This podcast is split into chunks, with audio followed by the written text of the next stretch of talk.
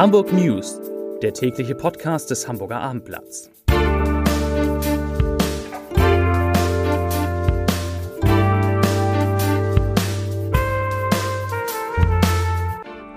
Herzlich willkommen. Mein Name ist Lars Heider und heute geht es im täglichen Podcast des Hamburger Abendblatts um einen Brief, den Hamburgs Innensenator Andi Grote an seine Polizisten geschrieben hat. Man ahnt worum es darin geht. Außerdem haben wir ein Interview geführt, in dem Hamburgs bekanntester Virologe den Menschen die Angst vor einer zweiten Corona-Welle nimmt. Und es gibt leere Stühle bei Airbus und einen Surfpark vor den Toren der Stadt. Zunächst aber, wie immer, die Top 5, die fünf meistgelesenen Texte auf abendblatt.de.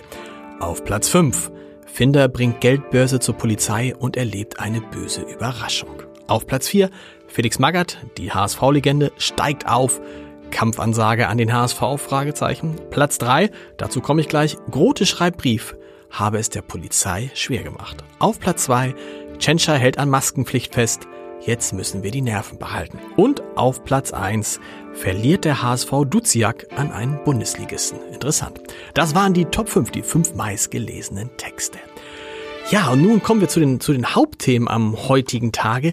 Ähm, ich habe es eben schon gesagt, Andi Grote hat einen Brief geschrieben. Und zwar hat er einen Brief geschrieben an alle Mitarbeiter der Polizei in Hamburg und darin hat sich Hamburgs Innensenator für die Party entschuldigt, die er nach seiner erneuten Vereidigung in der Hafen City gefeiert hat. Ich habe, glaube ich, schon das eine und andere Mal in diesem Podcast darüber gesprochen. Was schreibt er denn, der Andi Grote? Er schreibt, ich zitiere wörtlich, Zunächst, ein, zunächst einmal ist es mir ein ganz persönliches Bedürfnis, bei Ihnen um Entschuldigung zu bitten. Wie Ihnen bekannt ist, gab es in der letzten Zeit eine hitzige Diskussion darüber, dass ich meine erneute Vereidigung zum Anlass genommen habe, gemeinsam mit Freunden in einem Lokal zusammenzukommen. Ich möchte an dieser Stelle nicht noch einmal die genauen Umstände und die Einzelaspekte zur Frage der Zulässigkeit dieses Treffens erörtern. Fakt ist, spätestens wenn man sich in dieser Form für ein Verhalten erklären muss, weiß man, dass man etwas falsch gemacht hat. Und so ist es bei mir eben auch. Ich habe einen Fehler gemacht. Mir ist klar, dass ich es allen Mitarbeiterinnen und Mitarbeitern der Polizei Hamburg mit meinem Verhalten sehr schwer gemacht habe, gegenüber den Bürgerinnen und Bürgern dieser Stadt die Einhaltung der Eindämmungsverordnung einzufordern. Zitat Ende von Andi Grote. Und man kann sagen, was man will. Das ist wirklich mal eine klare Erkenntnis und eine klare Entschuldigung. Respekt. Und dieser Brief ist auch ein guter Übergang zum Thema Corona, das uns diese Tage ja wieder stärker beschäftigt. Warum eigentlich vielleicht? Weil es ähm, in anderen Ländern jetzt doch wieder verstärkte Infektionen gibt und weil es in Deutschland zuletzt eine Diskussion über die Abschaffung der Maskenpflicht gegeben hat. Wir erinnern uns, Mecklenburg-Vorpommern wollte die Maskenpflicht abschaffen. In der Zwischenzeit haben sich alle 16 Bundesländer, die Gesundheitsminister aller 16 Bundesländer geeinigt, dass die Maskenpflicht bleibt und zwar wahrscheinlich so lange, bis es einen Impfstoff gibt oder bis dieser blöde Virus endgültig verschwunden ist. Das kann noch dauern. Wir haben darüber, also über die Maskenpflicht, aber auch über die Pandemie an sich, mit einem der größten Fachmänner auf dem Gebiet gesprochen, nämlich Nein, es ist nicht Christian Drossen, der macht ja gerade Sommerpause bis Ende August. Nein, wir haben gesprochen mit dem Hamburger Virologen Jonas Schmidt-Schanasit vom Bernhard-Nocht-Institut. Und das ist ein Interview, das kann ich wirklich nur in vollster Länge empfehlen. Ich kann nur ein paar Auszüge davon hier in diesem Podcast zitieren. Den Rest finden Sie, findet ihr auf www.abendblatt.de. Was hat denn äh, Jonas Schmidt-Schanasit gesagt? Er hat unter anderem, das fand ich interessant, eine Erklärung dafür, warum in Hamburg die Zahl der Neuinfektionen, der täglichen Neuinfektionen so gering ist, obwohl in den vergangenen Wochen und Monaten, eigentlich ja seit dem 20. April, jede Menge Anti-Corona-Maßnahmen zurückgenommen wurden. Schmidt-Scharner sieht, sagt dazu, ich zitiere, wahrscheinlich haben wir uns auf die Regeln konzentriert, die nach wie vor wichtig sind. Also Abstandsgebote beachten, dass man sich nicht die Hand gibt, dass man in die Ellenbeuge niest und hustet und dass man, wenn man die Abstandsgebote nicht einhalten kann, einen Mund-Nasenschutz trägt. Dazu kommt das weiter geltende Verbot von Massenveranstaltungen in geschlossenen Räumen. Zitat Ende. Ja, deswegen sind die Neuinfektionszahlen so niedrig. Heute sind es sechs gewesen, vorgestern, gestern und vorgestern waren es jeweils drei. Schmidt-Schanner sieht, kann trotzdem, und das finde ich interessant, die Diskussion über die Maskenpflicht, die jetzt im Brand ist, nachvollziehen. Denn es sei ja nur dort sinnvoll, Masken zu verwenden, wo der Abstand nicht eingehalten werden kann. Also wenn man zum Beispiel auf einem Bahnsteig, allein auf einem Bahnsteig sitzt, dann macht es eben keinen Sinn, eine Maske zu tragen. Und hinzu kommt, je länger man eine Maske tragen muss, desto stärker merkt man, wie anstrengend das ist. Und dann sagt Schmidt-Schanasi, dann wird die Maske gern unter die Nase gezogen oder gar unter das Kinn und dann nutzt sie ja bekannterweise gar nichts. Deshalb hat übrigens die Weltgesundheitsorganisation WHO gesagt, dass die, dass die, dass die Maskenpflicht auch zwei Seiten hat, dass sie ein zweischneidiges Schwert ist.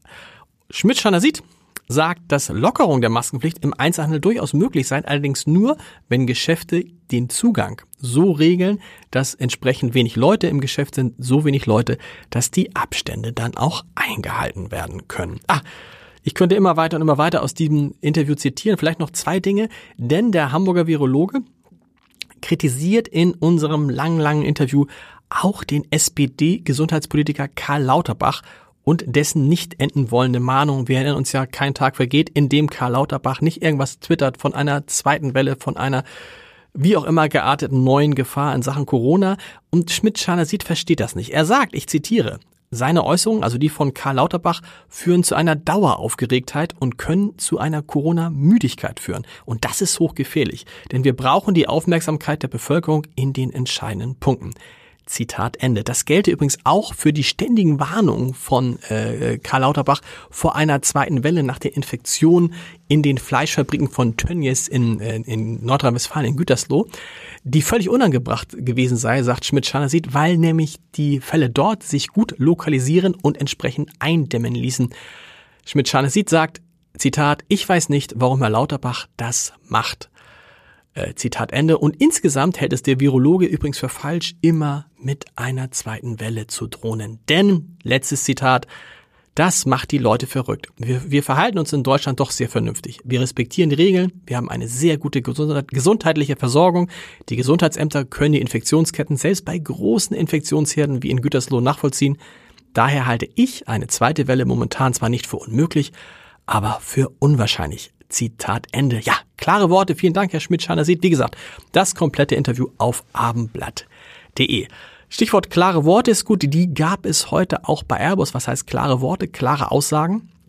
Vor dem Airbus-Werk in Finkenwerder standen heute 2000 leere Stühle, stellvertretend für die Zahl der Arbeitsplätze, die dort in etwa abgebaut werden sollen. Und auf diesen Stühlen, Stühlen, das fand ich rührend, waren zum Teil Fotos von Mitarbeitern zu sehen, die jetzt um ihren Job fürchten oder Bilder, die Kinder dieser Mitarbeiter gemalt hatten.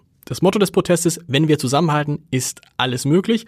Hoffen wir mal das Beste. In Hamburg arbeiten ja rund 14.600 Menschen für Airbus. Insgesamt sollen in der Stadt 2.300 Arbeitsplätze abgebaut werden. Weltweit will Airbus 15.000 Arbeitsplätze angesichts der Corona-Krise und der damit zurück, der, der damit verbundenen zurückgehenden äh, Flugreisen abschaffen. Hoffen wir mal, dass es in Hamburg so wenig wie möglich werden und wenn das Airbus es vielleicht schafft, ohne betriebsbedingte Kündigungen. Wo ich gerade im Süden Hamburgs bin, Ursprünglich, ursprünglich hatte man in Stadia gehofft, dass sich auf dem weitläufigen Areal in der Nähe des Sportflugshafens ein BMW-Werk ansiedeln könnte. Das kommt jetzt nicht aus der Bewerbung, aus der Bewerbung um einen solchen Standort wurde nichts. Aber Jetzt wird's noch besser. Nun soll dort, unweit der Bundesstraße 73, die ja wir alle kennen, eine große Freizeitanlage entstehen. Und der Mittelpunkt dieser Freizeitanlage wäre ein Surfpark, wo bis zu zwei Meter hohe Wellen künstlich erzeugt werden könnten. Das Ganze soll schon im Frühjahr 2023 eröffnet werden und es wäre die erste Anlage dieser Art in ganz Norddeutschland. Ich bin gespannt, 2023 da ist Corona auf jeden Fall dabei. Zum Leserbrief des Tages. Er kommt von Dorothea Ehlers. Und es geht um ein Thema, das ich in den, ich weiß gar nicht genau wann, aber auch in diesem Podcast schon mal besprochen habe. Ich glaube am Montag. Es geht um den Abriss vieler schöner alter Häuser in Hamburg, die zwar schön sind, aber nicht denkmalgeschützt und deshalb jetzt weichen müssen für wahrscheinlich irgendwie seelenlose Kästen, die dann für viel Geld verkauft werden. Und Dorothea Ehlers schreibt dazu, ich zitiere, jedes Mal, wenn ich solche Meldungen lese, fühle ich eine tiefe Betroffenheit, denn es scheint so, als ob man dieser Abrisswut nichts entgegensetzen kann, solange die betroffenen Gebäude nicht unter Denkmalschutz stehen. Ein schwacher Trost wäre die Gewissheit, dass die Nachfolgebauten einen ästhetischen Ersatz liefern könnten, aber leider ist das nicht annähernd der Fall. Man scheint sich in Hamburg auf gesichtslose Funktionalität bei Neubauten geeinigt zu haben. Leserbrief Ende, Podcast Ende. Frau Ehlers, Sie sprechen mir aus dem Herzen, wenn ich das einmal sagen darf. Wir hören uns morgen wieder, hoffen darauf, dass das Wetter vielleicht am Freitag, so wie es vorgesehen ist, äh, vorhergesagt ist, wieder besser wird. Äh, ansonsten genießt ihr, genießen Sie den Feierabend trotz des Regens und der dunklen Wolken. Bis morgen. Tschüss.